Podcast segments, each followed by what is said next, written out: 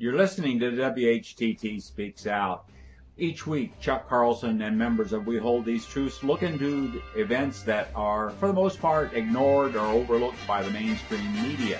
And we analyze these events. To get free and periodic updates to this program and our other interesting programs, be sure to enter your email address in the subscribe to WHTT box on the right side of our website, WHTT.org. And now, ready, set, let the sparks fly. In today's WHTT Speaks Out, we're going to entitle this Neo-Christian Churches Are Missing Out on Righteous Indignation. And what do we mean by that? Well, first I'd like to start out with a quote by a very famous person. And the quote is, He who is not angry when there is just cause for anger is immoral. Why? Because anger looks to the good of justice. And if you can live amid injustice without anger, you are immoral as well as unjust. Now that was said by Thomas Aquinas, who lived between the years 1225 AD and 1274, a well-known and respected Catholic theologian. So with that little bit of introduction, I'd like to turn this over to Chuck because we've noticed some very interesting things happening here around the world, and so we want to kind of cover a number of things. Chuck? Okay, uh, thank you, Tom. And we want to talk about righteous indignation around the world is bringing about some kind of righteous revolution in places, which we're observing with great encouragement. If we go back to 1990s, we remember that we had a thing called the Soviet Union that kept gulags in which they imprisoned millions of people. Uh, those gulags are gone now. And you have something of a society that's at least free enough so that we can go there and visit. We have this going on also. We, we now are looking inside of Cuba and we find that Cuba is not what we expected when the doors are finally open. Last year, Scotland almost withdrew from the United Kingdom. They were actually took a vote and came very close. It was very thin their withdrawal from the UK. And then there's Mother England itself, which is having a referendum in July about withdrawing from the common market. These revolutions are all people oriented. They're all coming from grassroots. None of them are from the top down. In fact, in England, David Cameron, the prime minister, is fighting using every tool they possibly can to intimidate and cajole the grassroots in England not to demand withdrawal from the European common market. These are grassroots movements and we should not ignore this. Of course, in our own country, we have the phenomenon of Bernie Sanders challenging Queen Hillary and Donald Trump challenging the Bush regime on the Republican side. Now, we're not in any way endorsing anybody here, but we need to note that these are uprisings. And uh, that uprising is going on in the Middle East. It's a tragic war, uh, of course, many places, the refugees and all of this. But very quietly, the state of Israel has suddenly broken out in revolt. And uh, this is not only a grassroots revolt, in Israel, people protesting against the poor standard of living that they have, people protesting about the draft in the military. And then most recently, the Israel's Minister of Defense. Uh, this is the, maybe the highest level in the cabinet, equivalent, I suppose, to our Secretary of State. He not only resigned, but he quit politics. He even resigned from the Likud party. His name is Moshe Yaalon, Yaalon was at the very highest level of Israel's defense establishment, which is really their offense establishment.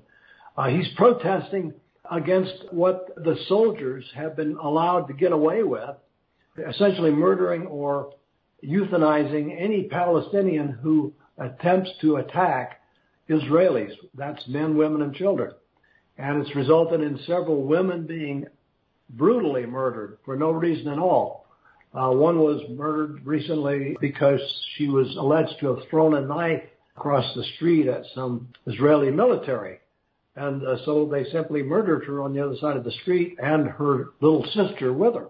So you now have Moshe Yaalon has withdrawn, and in his place, the government of Israel has uh, replaced him with Avigdor Lieberman. And Avigdor Lieberman is in the legislature there, and he has proposed legislation for beheading Palestinian citizens who revolt against Israel's leadership. Now, of course, selectively beheading not Israeli citizens who revolt, but Palestinian citizens. So Lieberman is the ultimate racist, of course, in Israel. In his withdrawal, Mr. Yaalon accused Prime Minister Benjamin Netanyahu of being extremist and racist, a racist extremist. This is a very unusual talk, and it's gone around the world. It's echoed around the world. But uh, what we've noticed is the only people who are not paying any attention to what is going on in these righteous revolts is our church leaders in the neo-Christian churches. And why that's so significant is there are so many of them. We're talking about 100,000 church congregations or something like that in the United States, an enormous number. We're talking about 180 million people who regularly attend church. And that uh, may or may not include Catholics. But the numbers are amazing. And uh, our concern, of course, is where are Christians in picking up the cross for this righteous indignation that we're seeing not just in our own country, but worldwide. So we'd like to talk about that a little bit. Chuck, yes, they seem to be asleep at the switch. And we've got some good examples here. Most recently, we've talked about this, the Nakba tour. Uh, the Nakba, for those who have not heard the term, this stands for the, the Arabic word for the catastrophe. And so it's the event that happened in 1948 when 750,000 Palestinians were forced from their homes. And over 450 of their villages were leveled by the Zionists. And so that is the Nakba. Well, there was a Nakba tour here going around the country. Just recently was in Chuck City in Denver, and they had two events there. And, we want to talk a little bit about this. We actually sponsored the Nakba tour here in Phoenix. We hold these truths and some Palestinian friends that host a film festival here in Arizona. And so there were a few churches that were hosting these events, but I think Chuck's story of what happened in Denver is very interesting and telling. Why don't you tell us about that event, Chuck, please? Yes, this Nakba tour is great. It's actually a piece of theater art. These two wonderful ladies, one of them being very, very senior. I won't say how old she is because that's unkind. She and a 20 year old put on this marvelous program. And uh, I found, even though uh, the older lady did not speak a word of English, uh, I found myself watching her and listening to her and, and trying to actually read her words as she said them in Arabic, even though I don't know Arabic. It was just so fascinating to hear her. She even told jokes and laughed about them. Some of them jokes on herself. And uh, it was just a marvelous presentation held by a Universalist Unitarian church that probably has four or five hundred members. It's probably one of the bigger ones in Denver, but still a very, very small church. And directly across the street, this very, very, two very big streets, Colorado Boulevard and Hampden Boulevard, directly on the, on the south side of those, of that intersection are three enormous mega churches that probably have a total membership of eight or nine or 10,000 if you count, if you counted their total membership. I don't know what it is, but they are very big. A couple of them are mainline. Uh, one of them is a dispensational evangelical church. But none of these churches were uh, there in presence. There were a few members from these churches that did come across the street and entered the Universalist Church and listened to this incredible story. Uh, the next day, the program was held in a very small Mennonite church in Boulder, Colorado. Here you have little churches that are basically doing the job of what these giant churches should be doing and aren't. And it just struck me that we had a membership of uh, maybe 500 people represented in this one church. The crowd wasn't that big even uh, because it was an evening program. But that right across the street there is an enormous number of people that go to church every uh, week. and probably did not have any idea what was going on there in the neighborhood. And this is an incredibly important target, that we just have to figure out how to reach them. Right. It, so, you know, it's not just their lack of righteous indignation, but it's certainly Americans are very uneducated about a lot of these things that we've been talking about here. And it's our job to try to educate uh, people. And I want to relay just a, a, a thing that happened to me actually last week that is very encouraging. I was uh, invited to attend a Palestinian event. It was a fundraiser for one of the charities there. And I was very fortunate to be able to sit, uh, they placed me next to the ambassador of Palestine. I didn't even know there was one. He's the chief representative, Ambassador Maen Rashid Areikat of the general delegation of the PLO to the United States. And of course, we know that the United States does not recognize Palestine as a nation, but it does have a delegation here, and they do work with uh, Palestinians. I found out that there's actually close to 500,000 Palestinians living in the United States of Palestinian extraction. As my friend that invited me is a Palestinian that was born in Palestine but is living here and has made his way here and his family is here.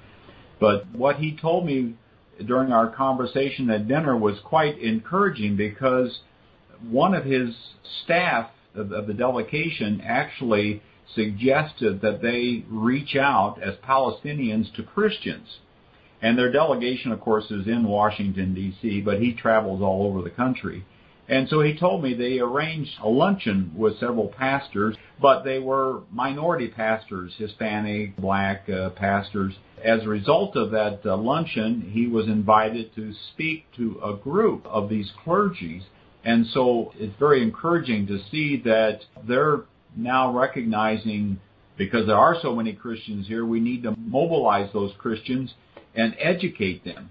Now we realize that many of the Christian Zionists are so blinded by the religious dogma that they will refuse to see any of this. They won't believe it. They will continue to say that God gave the land to Israel and the extreme ones will say that the Palestinians have no right to even live there or even to return. And that's what these two ladies that Chuck was talking about in the Nakba, they were, and you want to hear, hear our story about that, but they're not even citizens. They live in Lebanon in refugee camps, Palestinian refugee camps. They are stateless citizens. They have no state.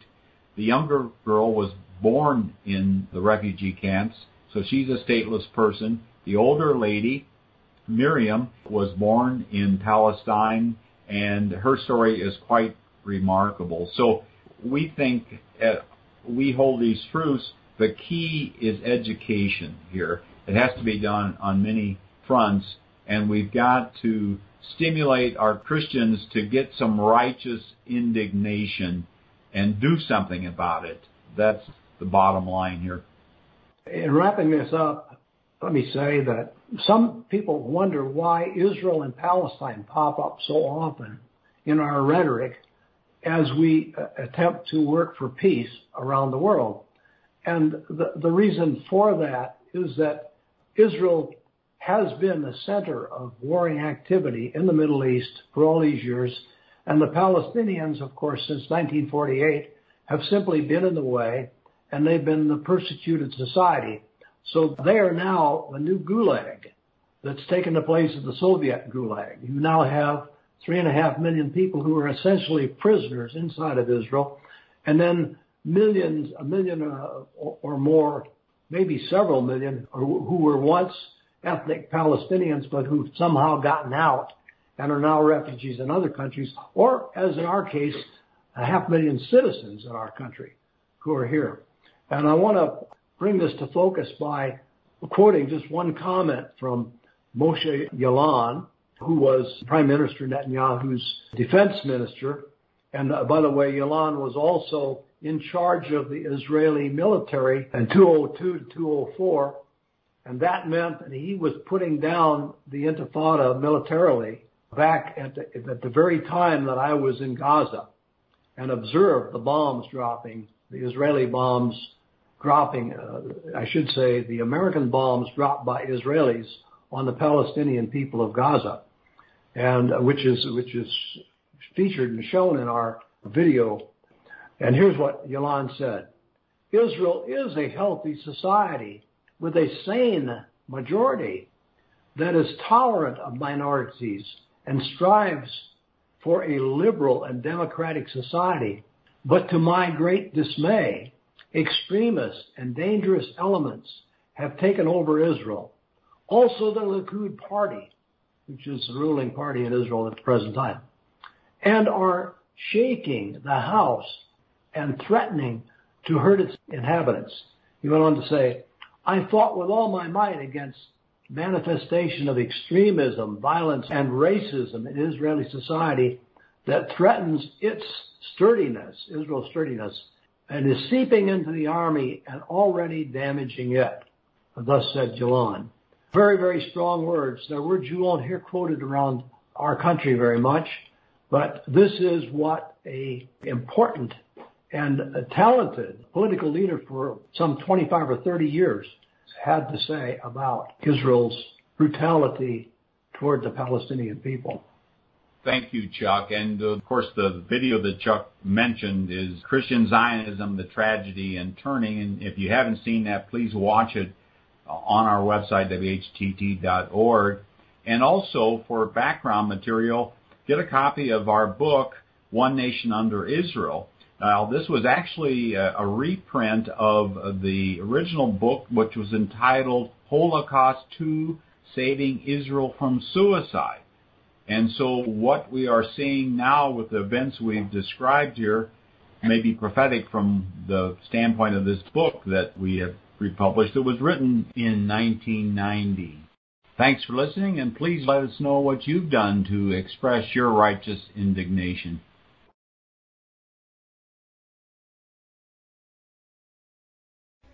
Thanks for listening. If you like this program, please let your friends know about it and our other thought provoking podcast. And be sure to visit our website, whtt.org, for a wealth of information on Christian Zionism and other critical issues that we face. Also, at whtt.org, you can watch for free our award winning documentary film, Christian Zionism, The Tragedy and the Turning, Part 1.